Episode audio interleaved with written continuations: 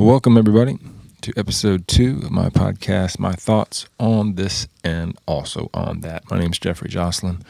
I am a husband, I'm a father, I'm a writer, producer, singer, songwriter, maker of things, and talker of ideas.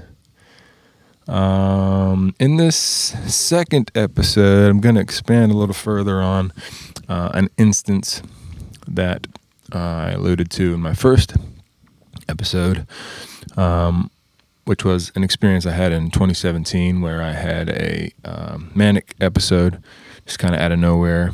Um, never really any indication that I um, had any sort of, you know, uh, you know, bipolar disorder or anything like that, which is, you know, what was alluded to after the fact. But um, I had this experience and found myself in this position, which I'm sure I'm not alone in this um, finding yourself in this position uh, at some point in life without warning.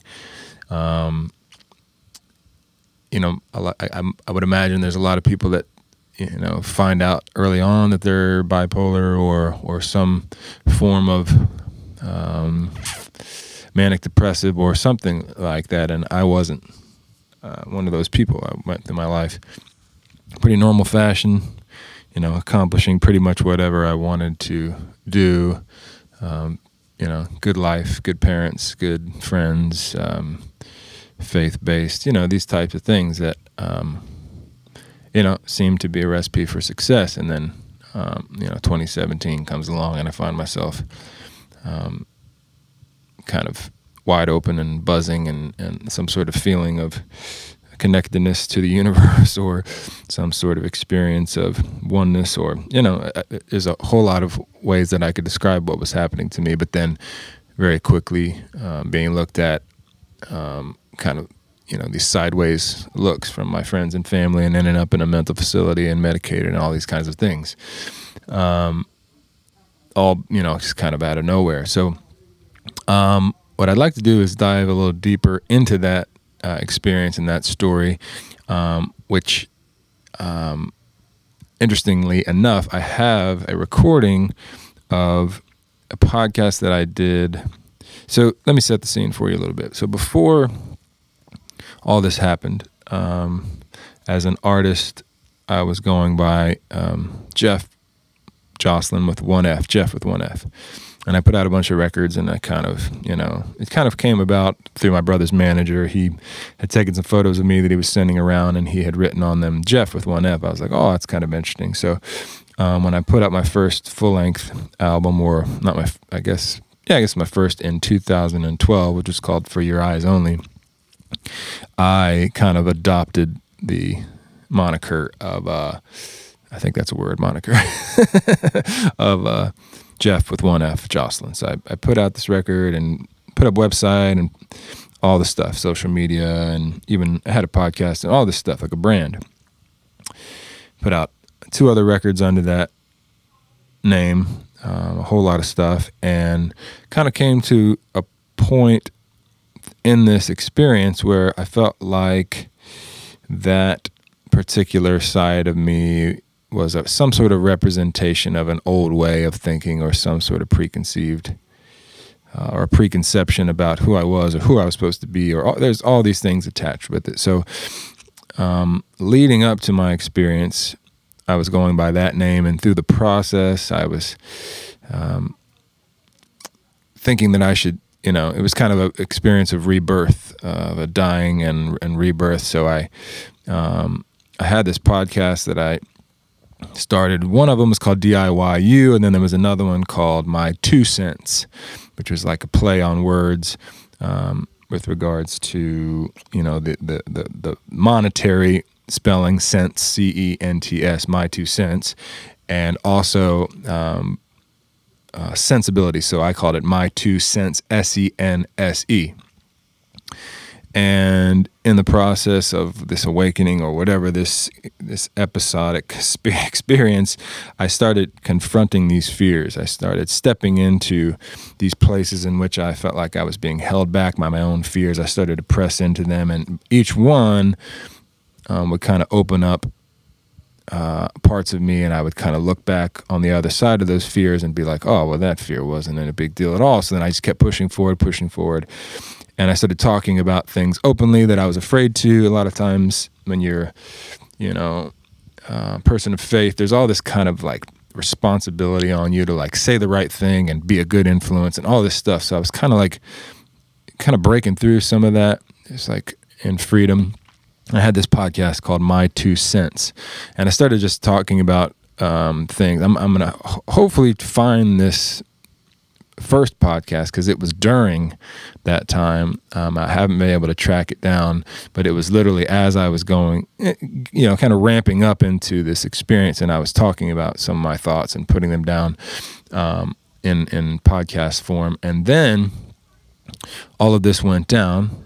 Um, my hospitalization and all this kind of stuff. And I came out and I, um, and even before, right before I went in, when it was real heavy, I had, it was like I had deleted all my old stuff, my old name. I just like, I wanted to get rid of everything that was attached to that. Um, I even, you know, I cut, I was like, shaved my hair, or like cut my own hair.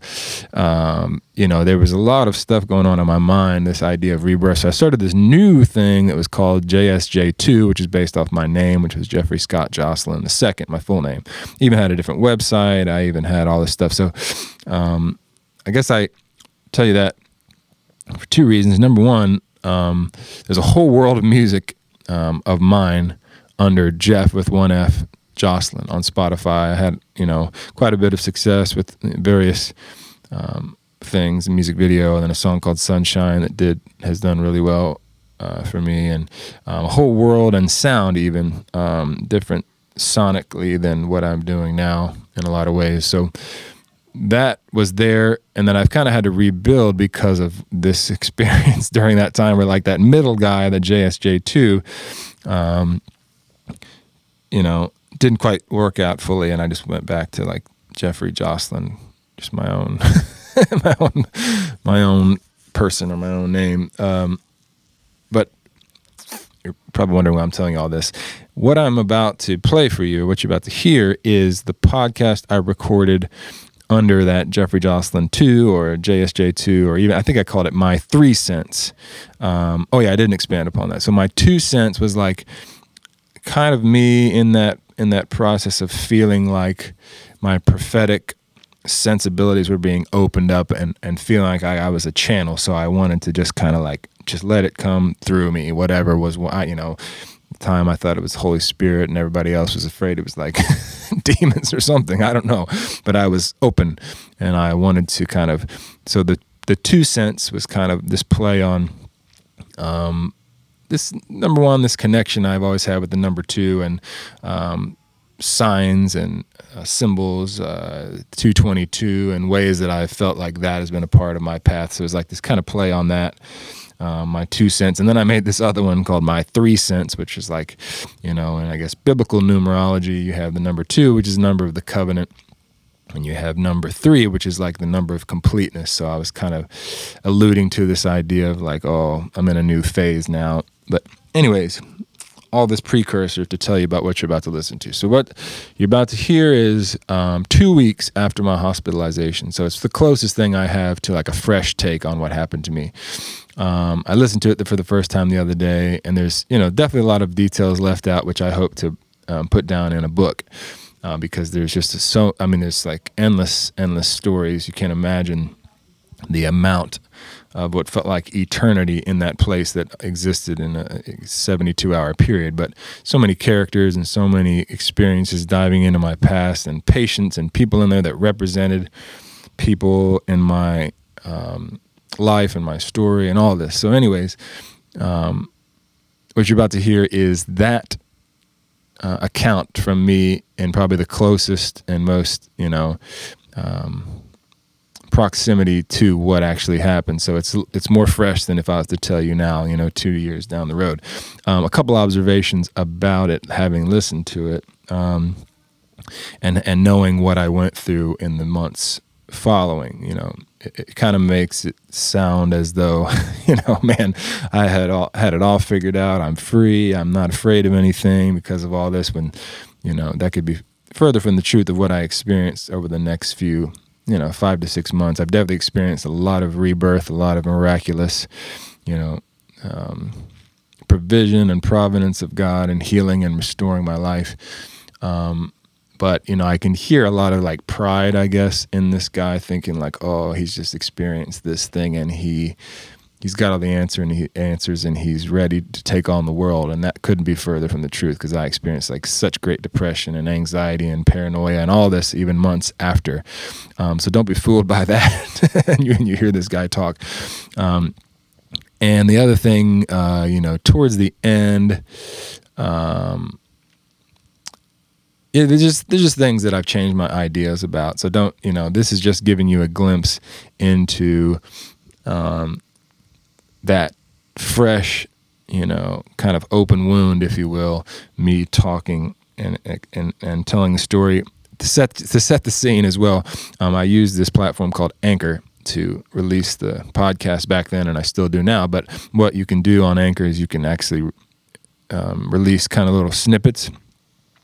So you can just talk into your phone and that can be a podcast. So at the time I was walking around the neighborhood late at night talking into my phone and and they're little 5 minute snippets um, that they would cut you off and then you could start another one. So what you're going to hear is like 10 of those strung together. So in between each I'm kind of like talking to people that might be joining the podcast five minutes in and the second little snippet and saying, "Oh, go back and listen at the beginning." So uh, I just want to break these things down. But um, yeah, I hope you enjoy this. I certainly did. I've found it really humorous lis- listening to myself talk about certain things and my experiences, and um, you know, as horrific and as traumatic as it was, I think it's good to have a, a bit of a, you know, bit of grace and lightheartedness about it because of the fact that you know I think there is hope even in the midst of dark times, and that's always been my perspective. But this was probably the darkest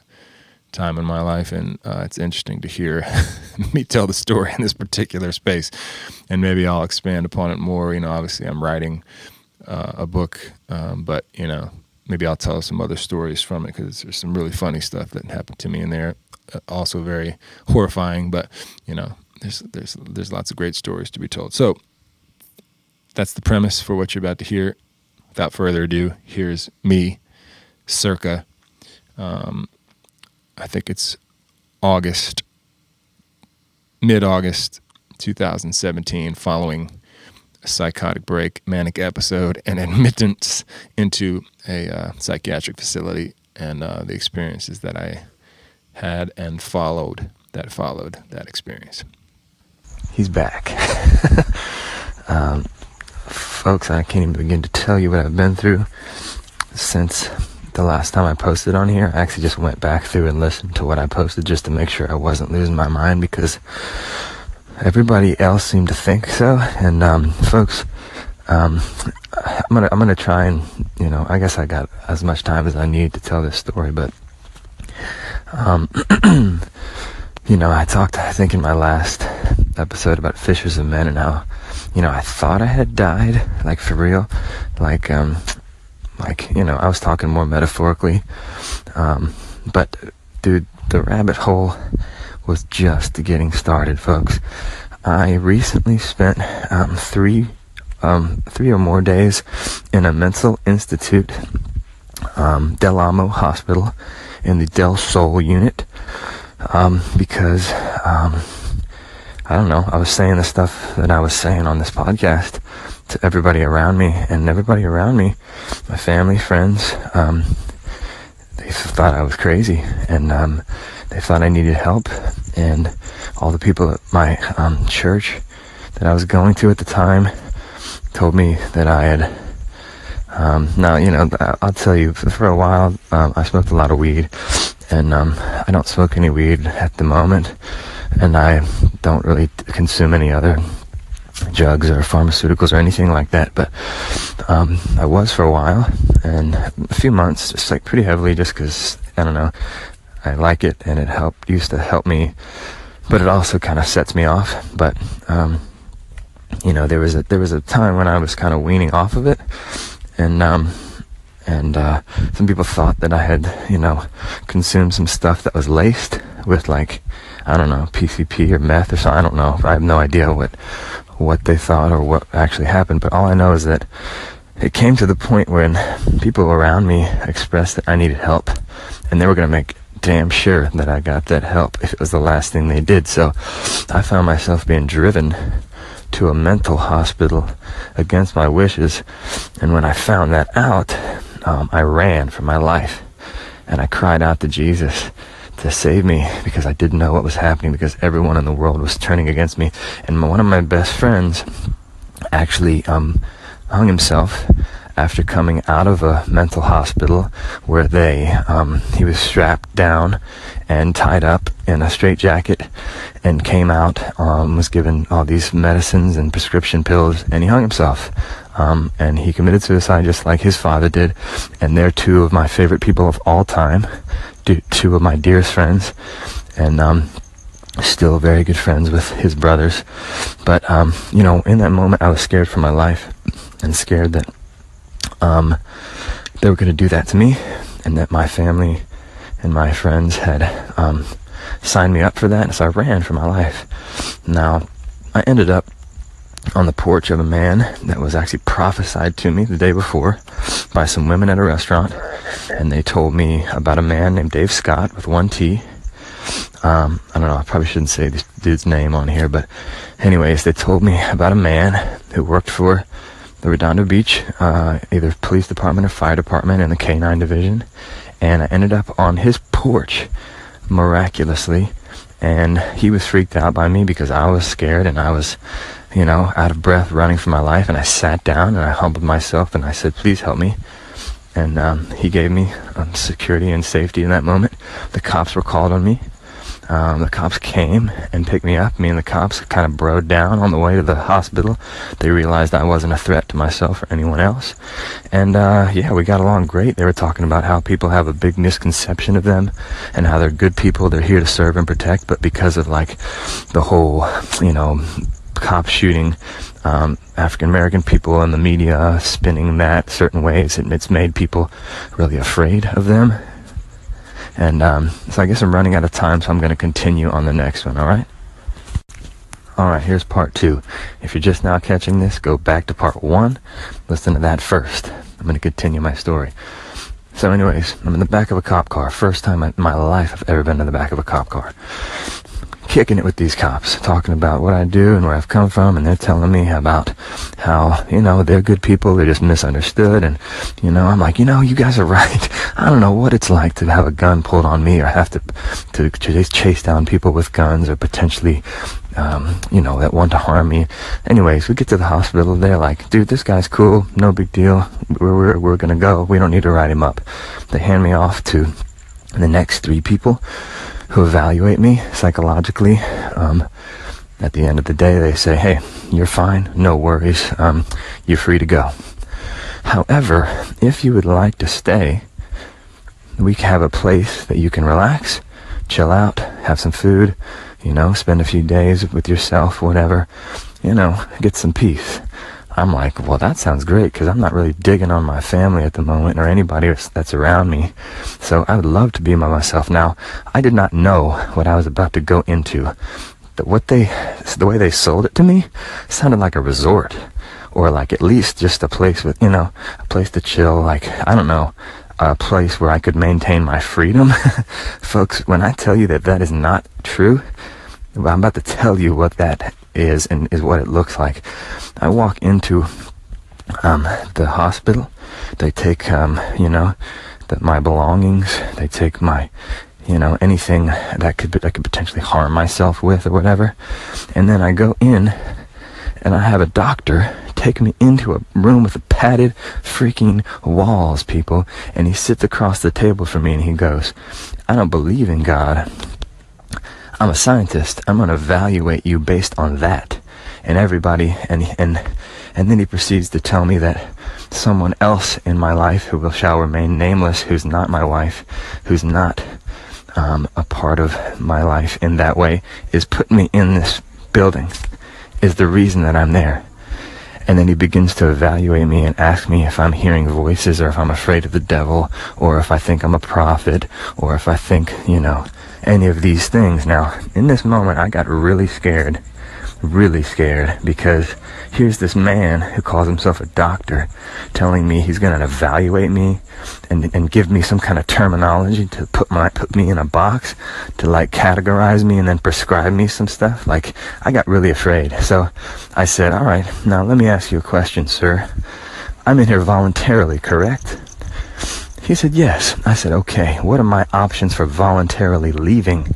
He said, Well, you can leave, but it's against medical recommendation. Now, he had me in an in a interesting position because I knew that if I went back out into the world with my people, my family, my friends, all the ones who thought I belonged in there, they were going to think that I'm still crazy because I left against medical recommendation. So I said, all right, that's fine. I just knew I had to get out of there. So he goes and he um, sits in his little cubicle, glass cubicle that the, the, the nurses and the doctors all hang out in while the patients walk around and you can't hear anything that they're doing, but you can see them. And if you knock on the glass, they maybe pay attention to you. And sometimes they don't, and it makes you feel like you're going absolutely insane, just like every other part of that place. Anyways, they, I walked in to the other section to try to get their attention because I saw them dialing numbers on a phone and I'm going, oh great, they're calling my family. They're, I don't know what they're doing, but I know I can't stay here right now. So the doctor, when he sees me wave my hand to try and get his attention, he comes at me like a raging bull and he says, you better sit down right now. I'm going to put you on a 14 day hold. Now, if you don't know what that means, that means you're in that place stuck, enslaved for 14 days and you can't get out. Now, that was the last thing I wanted. So I said, okay, sir. And I sat down. I'm running out of time. On to part three. Okay, so part three. And as I said in part two, if you're just now tuning in, go back to part one. That's the beginning of the story.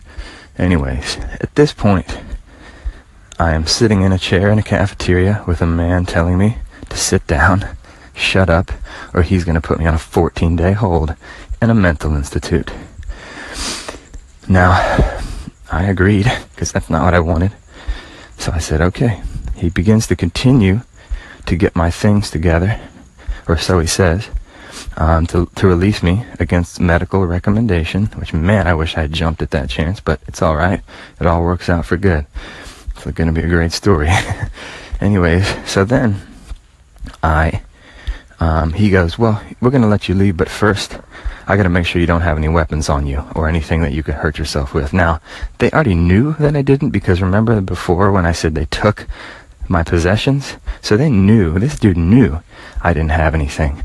He then takes me into a bathroom, a very small bathroom with just me and him, shuts the door. It's the most claustrophobic situation I've ever been in, and asks me to strip down, naked, and spin a 360.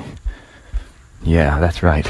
So then we get out and they're still doing their thing. And at this point, I can't, I don't even know who to call because, you know, we have these phones and everybody's numbers, even my wife's number. I didn't even know my wife's number because it's just in my phone. We've got new numbers so many times that like, it's just in my phone. Well, guess what? I didn't have my phone and I didn't know how to call my wife. I knew how to call my mom um, but it's a long distance number. So any long distance numbers, you have to they have to dial and transfer it to the phone. So in that moment, I was feeling very unsafe and wondering if they were even you know going to transfer that. Like I didn't know. I'd never been in this place before. All I knew was I was very afraid and very anxious and very scared. So what did I do while I was waiting? I actually talked to one of the nurses and I'm like, bro, I was trying to be real secretive. I'm like, bro, you got to get me out of here. And he pointed to the doctor and said, that's the boss. He's like, you want to get out of here? You play by his rules. And I was like, man, you got to be joking right now. So guess what I did? I started to mingle with the patients. I started to mingle with the people. I started to sing with the people. I started to sing gospel music with the people. I started to sing Don't Stop Believing with this chick who had the lyrics on a piece of paper. And, uh, and uh, yeah, and another dude started beatboxing to our to our groove, and I was making music with my mouth while she was singing, and I was talking to the patients about Jesus, and I was talking to the patients and laughing with the patients and sharing with the patients, and pretty soon I was like, you know what? Maybe this is why I'm here. So let's hang. Let's hang for a minute. Okay, I can do this. I can do this. I can do this. If all I gotta do is hang with these cats, these people who that the world has deemed crazy or um, you know uh, harmful to themselves or others or military vets. There was a guy who was a military vet in there or you name it. You know just throw all the labels in a hat and shake it around. You know the crazy ones the outcasts the losers right? So i'm in here with the with all the labels but i'm i'm feeling safe with these people. These are good people kind people they're looking at me going, multiple people are like, are you John Mayer? Like, no, but I like that dude a lot. Like, are you sure you're not John Mayer? Like, no, I'm Jeff. My name's Jeff. Um, but anyways, I'm vibing with these people. I'm loving on these people. They're loving on me. So I'm like, cool, man, let's have some, let's have some food together. Let's hang together. Let's make some music together. Let's talk. Well, this is where it gets interesting. So that's why I stayed. I actually went and talked to the doctor. He he tried to come talk to me in another claustrophobic room, and I'm like, bro, can we please like go outside? Like, is there anywhere else we can go? So he took me outside. I was able to breathe for a moment, and uh, in the little courtyard that they have like their free time, and I felt safe. I finally felt safe, and like, okay, fine. I'm gonna stick this out three days in here, I'll be good. I'll be home. Everybody will be satisfied. The people on the outside will think, you know, I went into, uh, you know, the cuckoo's nest, like Jack Nicholson, and uh, came out, and uh, everything will be good. So, uh, on to part four. All right, so this is part four, and again, if you're just now tuning in, head back to part one. Everything will make a lot more sense. so, anyways, I decided I'm going to stay. I'm feeling safe. The doctor is actually seems much more kind, much more open. Um, probably because you know he's got my buddy in this place, and he's got some plans for me. Uh, I didn't realize this at the moment, but you'll hear what followed. So, anyways, I don't remember exactly what happened that day for the rest of the day, but I know that that night they um they're like, hey, why don't you take some of this? I probably met with a doctor. I think I met with a doctor who talked to me and he's like, I'm going to put you on this medicine, medicine called Seroquel, going to help you sleep. I'm also going to put you on this other medicine called Ativan. That's going to help with your anxiety. And then I'm going to put you on this other one called Restoril. And I don't know what he said that was for, but there's three medica- medications. So later that night, they're like, okay, everybody, medicine. Come get your medicine. I take the Seroquel. It's supposed to help me sleep. It knocks me out. Now, I think I woke up like halfway through the night and was having trouble. Like, I, so here's the thing. Everybody was worried about me because I was having trouble sleeping. Um, I was sleeping like maybe three hours a night. I changed my diet to a vegan diet. I'm not that way anymore, but you know, I still think it's probably really a good, like, good thing for some people. But everybody was worried about me because of a few things. You know, I'm not sleeping. I'm calling myself a prophet or whatever. I'm talking about different things. I'm feeling like, you know, I'm, i can hear in the spirit or I can communicate or I don't know. I, I mean, I can get into it later, but these are things people were worried about with me. So in the joint, they're like, well, here's some medicine that'll help you sleep. I'm like, all right, cool. Sounds good. I'd love to sleep. I used to sleep all the time. Now for some reason I'm going you know, pretty fast. My mind's moving and I'm having trouble sleeping. But fine, let's take some Seroquel. So, I take some Seroquel. knocks me out. Halfway through the night, I get up. Hey, would love some more of that if you could just help me go back to sleep. So, they, they, they give me two other things. I didn't realize it was the other two medicines. I just took it because I'm kind of out of it. I'm on some whatever. Now, the next day. Now, let me say this about that place. There are there are windows, but they're not open. And down the hallway, they're like these really trippy paintings of windows. And like so you walk down the halls, all you're allowed to do is like walk down the hall, sit in the common area where they have the TV playing 24/7 or the cafeteria. Um, and then you get like 15, two 15 minute breaks a day outside where they're playing mainstream radio or whatever radio anyone wants to turn it to. But um, these are your options. So it's either walk down the trippy hallway. Um, there's no clocks except for in the main um, room um, where the doctors are inside the little, I call it like the fishbowl, because you're like looking through the glass. At people who could care less about you, maybe. Like the nurses and stuff, they're pretty cool. Like they're fairly helpful and were helpful to me in certain instances. But some of them are not. Some of them are mean. Some of them are not kind at all. Um, anyways, the next day I wake up and things are just a little different. Um, the patients are talking to me and I'm talking to them, but um, it's like everything has shifted. It's like the news is like all about me. Every commercial is like all about me. Um, it's like some kind of a weird thing that's going on. The patients all of a sudden like know a lot about me, like in such a way that like I'm feeling like I'm talking to, mm, I don't know, spirits or like hearing um, the voice of God through people. Um, it, um, I was actually convinced to the point because all I all I had to do in there all day was hang out with the patients, and these folks are open, man. Like these folks are wide open to it all. So the stuff they're saying to you is coming from all directions, all dimensions. So I'm I'm listening, I'm engaged, I'm interacting with these people, and I'm running out of time again. So on to part five. Part five again. If you're just now tuning in, go back to part one. Um, so I'm listening to the patients, I'm talking to the patients now. Um, I'm starting to get the sense that all of these people have something to tell me, teach me, and I'm there, so I'm there to learn, and I'm I'm getting a lot of stuff, you know, like I'm getting I'm getting hit by just a lot of stuff, man. I'm like going back into my own past and saying, oh, you know what, this is some stuff I did I shouldn't have done. Let me hit up my wife and let me confess some things to her. Let me get some closets, some skeletons out the closet. Let me confess some sins. Let me get rid of some secrets and let's clear that up. And I did, and that was beautiful, and there has been some there was some healing there. Now, what followed that day besides just everything, and when man, when I tell you, like in the Bible it says, uh, to God, a day is like a thousand years or something like that. In this place, a day, uh, uh, an hour is like a thousand years. Um, now, like like time just it just goes away. It feels like forever. You don't know what time it is, and it doesn't even matter because like you're on their schedule, so it doesn't even matter. You're in there. You might as well just like participate and go to the group therapies and go to the the activities and go eat and you know.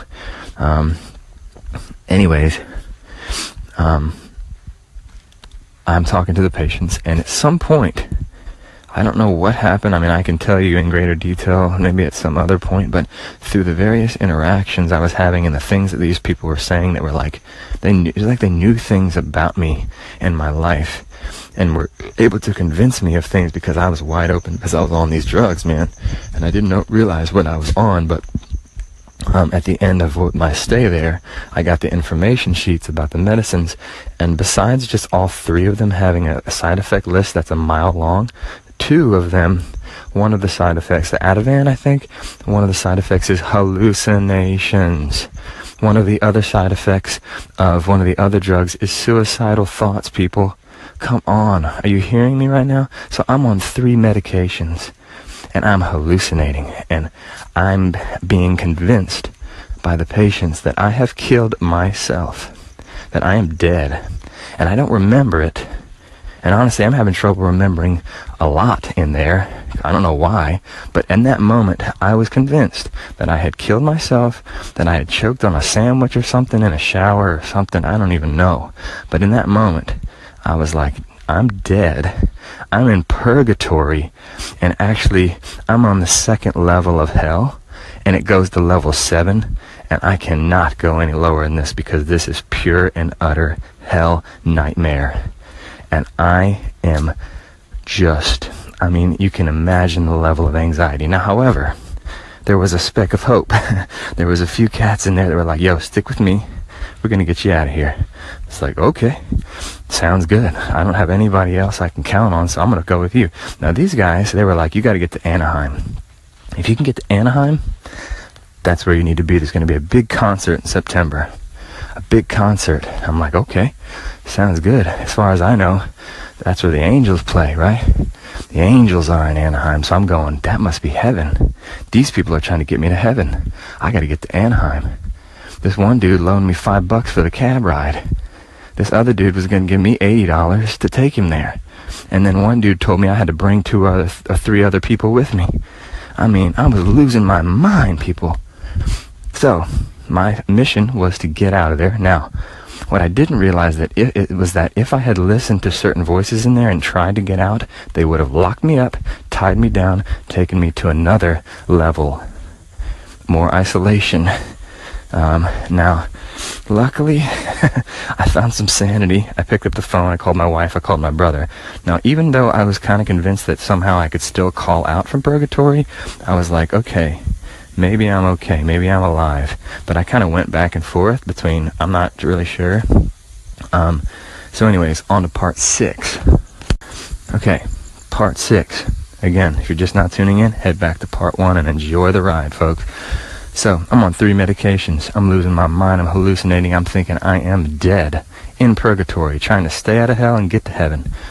With a few specks of hope thanks to the phone lines and my beautiful wife who was there with me through the whole thing on the other side of the phone line. Now, I I'm bouncing back and forth between maybe I'm alive, maybe I'm dead, also completely hallucinating. The TV is like reading my mail. It's like everything I'm watching on there is I mean, I can't even describe to you. It was like this. I don't know if you've ever done any psychedelic drugs. I don't necessarily recommend them. I'm not like an advocator for stuff. I'm just an advocator for thinking for yourself. But if you ever try like mushrooms or um, psilocybin, I guess that is mushrooms, but I meant to say LSD. These types of things, you know, there's the possibility of a bad trip. Now, these things take you completely outside yourself, out into the outer realms of the universe, out in the outer realms of your mind, other dimensions, like they're intense, intense, intense. Now, what can happen in those is you, sometimes you think you're dead. People have talked about meeting God. People have talked about meeting aliens, like all kinds of stuff. So what was happening to me in there was I was having a bad trip and I was in the mental institute. I was literally having a, like, my worst nightmare in real life. And I'm bouncing back and forth between, am I dead? Am I alive? Am I in purgatory? Am I okay? Meanwhile, all the patients in there are, like, I felt like I was surrounded by either uh, angels or demons, and any patient could be any one of those at any time.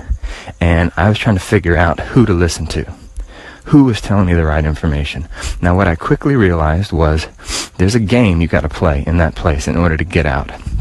And that game is sit down, shut up, participate in the group therapy sessions, take your medicine, tell them how great the medicine is working, how great you're sleeping, and how wonderful you're doing.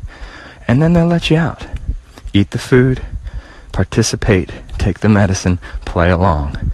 Now, recently, I my friend has told me that, um, you know, that's called chess, and they actually had me in check. I thought they had me in checkmate, but they had me in check, and I had to figure out how to play along in order to get out. And I did, because I'm out now. But, and it's been two weeks since that happened, and, and plenty has happened since then. But it just went on and on and on and on, and it got deeper and darker and, and more beautiful and darker. It was just like, I mean, one day I didn't take the medicine because I'm like, dude, I felt weird after that. And I'm like, I wanted to kind of prove a point, you know? So the next day, after not taking the medicine, now, the one night, um, actually what happened was I fell asleep on my own and they tried to give me the medicine and I found out that you could actually reject the medicine. And I was like, well, I'm not going to take that crap because I'm, I'm sleeping fine on my own. Now, what happened was I, I was asleep for like two hours and then uh, I, they were like trying to give me the medicine. I'm like, no. Uh, and then I tried to sleep on my own for the rest of the night, and people kept coming in the room all night, turning on the light every like I don't know so many hours or so. I'd managed to get some earplugs, so that kind of helped. But ultimately, I slept on my own, but it was a, still a rough night of sleep. And the next day, in all the therapy sessions, I'm like telling everybody like how great I feel. See, all the other patients are like, you know, the medicine's making me anxious. I'm feeling stressed. I'm feeling, I don't like this place. I need to get home. I need to get out. All this kind of stuff. Some people aren't even sure how they got there. My roommate himself doesn't even know how to talk, like hardly. Just this nice, sweet guy, but, you know, could barely understand him. Sometimes better than others, but, you know, there's people in there that have, I don't even know how long they've been in there. They don't even know how long they've been in there, and they don't even know how to get out. So, one thing I discovered that night is there's this thing called the Patients' Right Advocacy Group. And there's a number you can call in there that if you are held against your will for 72 hours or more, you can actually call this line and they'll get you a lawyer um, and they'll pay for it um, to help get you out of there to, to defend your human rights. Um, so this is some of the things that I was discovering that night. On to part seven. Alright, so this is part seven. Again, if you're just now tuning in, head back to part one, hop on and enjoy the ride. Now, I'm discovering this Patients' Right Advocacy Group. I'm actually uh, sharing um, and, and helping, like everybody has that sheet in their file, I guess, and I'm helping some of the other guys to realize that they have that sheet and, and, and helping them realize that they can make that call. But then, you know, I'm telling everybody, like, like all the other patients are like filled with anxiety, stress, worry, and I'm like, I feel great. I slept last night, didn't take any medications. I'm feeling good. I'm eating. I'm fine. You know, all this kind of stuff. So all the medical records show like the day that I didn't take my medicine, I'm like right as rain, and everybody else is like hating their life. So, uh, I think it was that day that that same doctor threatened, who threatened to put me on a 14 day hold, was going to take me to another section of the hospital. Like he, as he described it, a more isolated section. And I'm like, no, sir, I'm not going to that place. So I think this is at, at, at this point is when I started to try and reach out to the patients advocacy group because I, I was beginning to get a little afraid because I felt trapped and didn't know what was going to happen to me. Um, now I probably had to to do, go through like nine or ten transfers to finally to finally find somebody, and then they even said they couldn't help me until after 72 hours. So I had to at least stay there for 72 hours before they could even have somebody help me or like create a court case on my behalf. So I was stuck there. So I had to figure out how to make the best of it. So again, I realized that I had to take that medicine. I had to do what they said to participate, so that's what I was going to do. So the last night I was there. Now they had some other stuff too that was cool. The, the, one of the two of the things that saved my life in there, besides, well, there's a few things. There's this thing called the Gideons. I know you've probably heard of them. They put Bibles in hotels and hospitals and mental facilities. I had a Bible, and I read that Bible all day, and I went to the verses that I that I've been reading my whole life, and they came to life for me. And I sang and spoke the name of Jesus, and He came to my rescue. 100%. He came. He gave me peace. He gave me shelter from the storm. He gave me sanity in the midst of insanity. And if it wasn't for that Bible, and it wasn't for the truth that I know that's tattooed on my arm, Isaiah 41:10, fear not, for I am with you. I, I, I, would have lost my mind in there, people. And people lose their mind in there. And they pump them through a full of pharmaceuticals and they lose their mind further because the side effects are hallucinations and suicide. Like, come on. Now, I, I participated and I'm reading my Bible, trying to hang on for dear life. And I'm crying because I feel like I'm being taunted by demons, like these women in there were like nothing against women, but these these particular women were like over lunchtime one time were like it, it was like this. It was like everybody in there, the patients knew all about me, and somehow they were able to like talk about my sins without them knowing me. Like it was crazy. Like they were just like, and then they were laughing at me, making fun of me, and and like it was just like absolute utter torment like mental anguish and torment. I felt like I was literally being tormented by God. I thought I was being tormented by God because I'd done something wrong, um, which, you know, I, I, guess everybody can relate to that, at least feeling that way or wondering if that's the case. Um, um, but I realized that, you know, that wasn't the case, and, and honestly, I don't know what happened or why, but I know that I definitely dealt with all of my shit in there, all of my sins, all of my frailties, all of it. I came to terms with it and I said, I'm sorry for it all, but I need you, Jesus, to save me because I don't know how to get out of this place. And I, the last night I was there, I decided to take the medicine, right? I was convinced that I was going to take this medicine um, that actually I wasn't supposed to take, that the nurses were actually giving me some stuff that the doctor didn't prescribe, and I'll finish that on part eight. All right, part eight. I'm going to try and finish it up with this one. If you're just now tuning in, head back to part one. So, here I am, my last night there. I am convinced that the medicine they're about to give me is going to kill me because it's the wrong stuff and I'm going to die. And that what's going to happen because of any number of things that I, you know, chatted about with my fellow inmates, if you will, um, had me convinced that there was an army outside, an army of musicians, of my family and friends that was rallying around me at this point. That I was like some kind of a martyr for the system against the system and that I was going to die at the hands of doctors prescribing me um, the wrong medicine and that um, but they were going to come to my rescue and there was going to be a massive court case around me and around this situation and the whole thing the whole system was going to fall down so I, I get all the information about the medicines I read through them. I didn't read them through them very good because I didn't recognize any of the side effects on the sheet. I just I was just kind of looking at them and thinking like, well, here we go. It's time to go. Now I held up my little cup with my medicine in there. I looked around the nurses and I cheers them. and I took them and then I just sat and I read my Bible from like I probably read from Psalms to like uh, Psalms 30 to like Psalms 40 out loud confidently. And people I was at peace. I was completely and utterly at peace. I was ready to go home and see Jesus and be with Jesus and be with God and be with my grandfather and great grandfather and everybody that's come before me. I was at peace, people. I was ready to die. I was willing. But guess what? Oh, well, first of all, they made me go back to my room and I shook like my body was like shaking from the medicine. I could barely walk. Somehow I ended up in the shower like thinking I don't even know.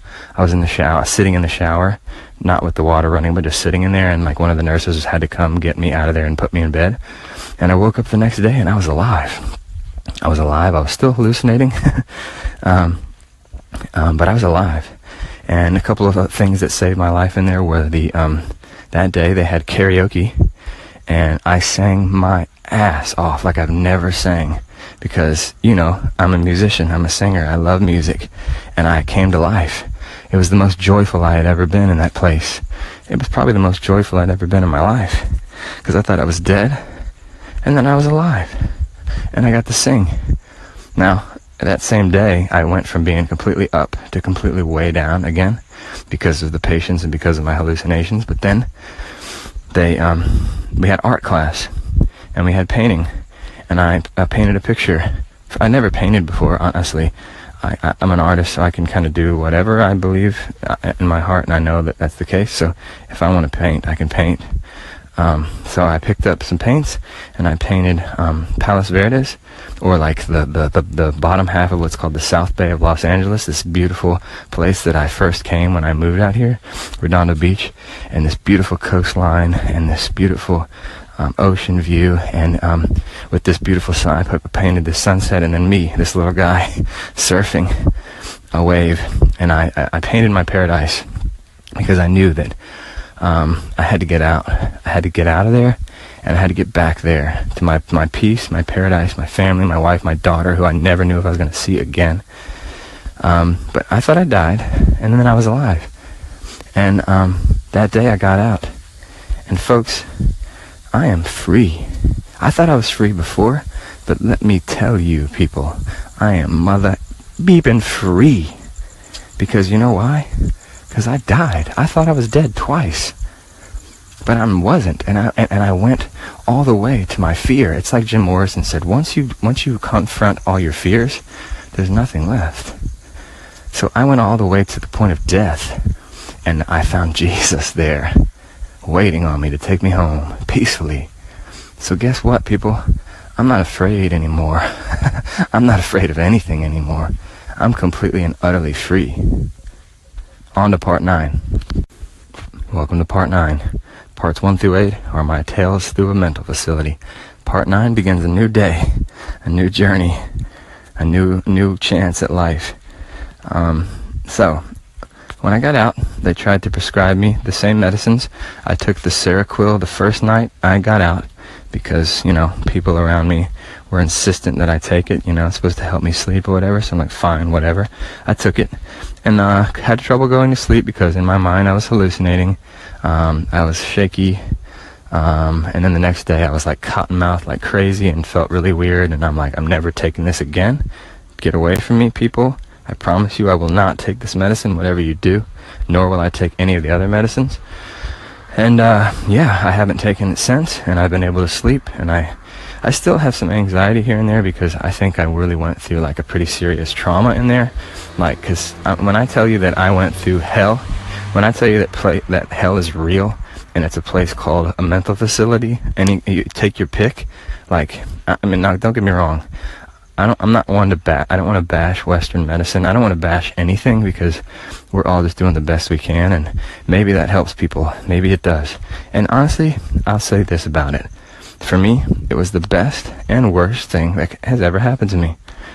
It was literally a nightmare, literally a personal, an utter, like hell, hellish torment nightmare. But it also completely set me free. I came face to face with all of my demons, all of my sins, and I asked for forgiveness, and I repented, and I asked Jesus to save me from that place, and He did. And now I have a story to tell. I now understand the gospel better than I've ever understood it in my life because Jesus is real. It ain't no fairy tale. It ain't no no, like I mean, whether or not like I'm not I'm not here to argue like the literalness of the story, but what I'm gonna say is that it, he, the spirit, the Christ, consciousness, whatever, is real, and he will come to your rescue if you say his name. 100%. And I experienced that, and I was given a rebirth. I was given a new name. So this is actually going to be my last um, episode on here whenever I finish a story, and then I'll I'll refer to I'll refer you to my new name, which is just my old name, which is Jeffrey Scott Jocelyn II. I picked this JEF thing up along the way from other people, and I kind of adapted a role, I guess, of this JEF guy, kind of hiding under a beard and long hair and, and a whole other conversation. But it's a new day. It's a new thing happening um, and, and what I've had to learn in the process is not so much different than it was before. You know, like everybody thought I was crazy, but I still feel the same way now. I still feel I have a gift and a, and a, and a voice and a message to the people. I just now know I have to be a little more discerning about who I tell, because if you're not careful, they, they'll crucify you. Um, you know, before I went in, I was really connected with Jesus and wanting to be Jesus and going around saying, I am Jesus, but you are too, and we're the body of Christ.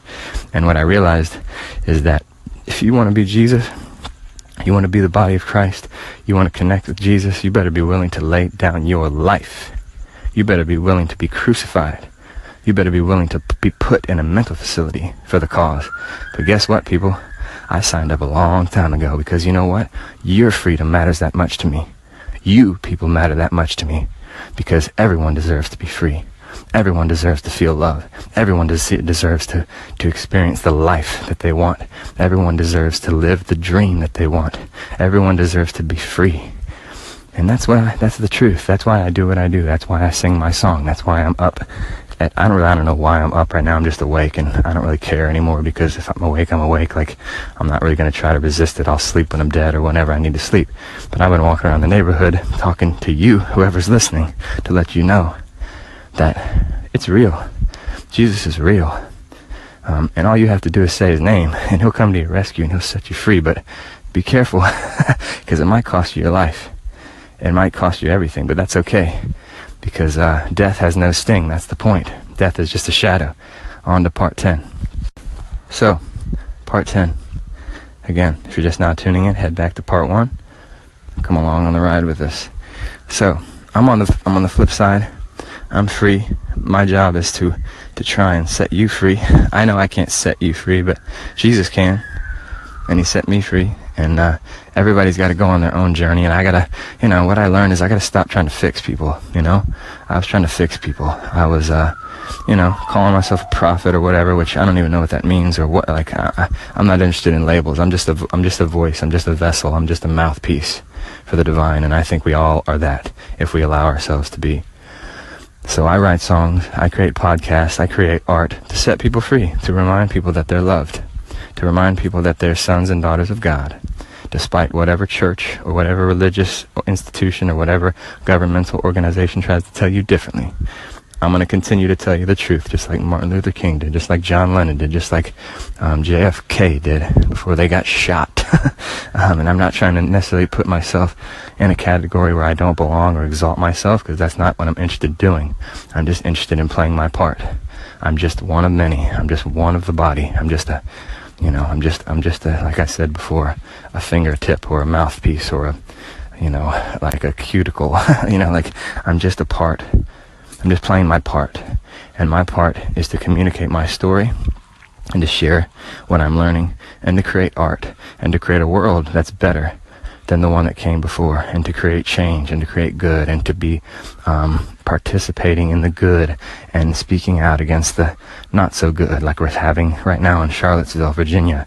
These white white supremacists trying to exalt themselves above other races and creating violence and creating chaos and a president who's not doing anything about it, and a president who's not saying anything about it, who's supposed to make America great again. You don't let you don't let white supremacists run rampant. At least at least you don't you don't do you don't stay silent, you know. You don't stay silent, and that's what I'm doing. I'm not staying silent because I can't. I can't stay silent. You know, I'm not afraid anymore. I'm not afraid to die. Um, you know, I, that's just what it is and and it's a beautiful thing because you know many months ago I was too afraid to rock the boat or too afraid of what people think, and I don't give a shit anymore. I just don't, and it's a beautiful place to be. It's a freeing place to be. Um, and however you got to get there is however you got to get there. But once you get there, man, you are unstoppable. And people are going to look at you like you're crazy. They might even try and put you in a mental institute. But hey, just holler, holler at Jesus and he'll get you through.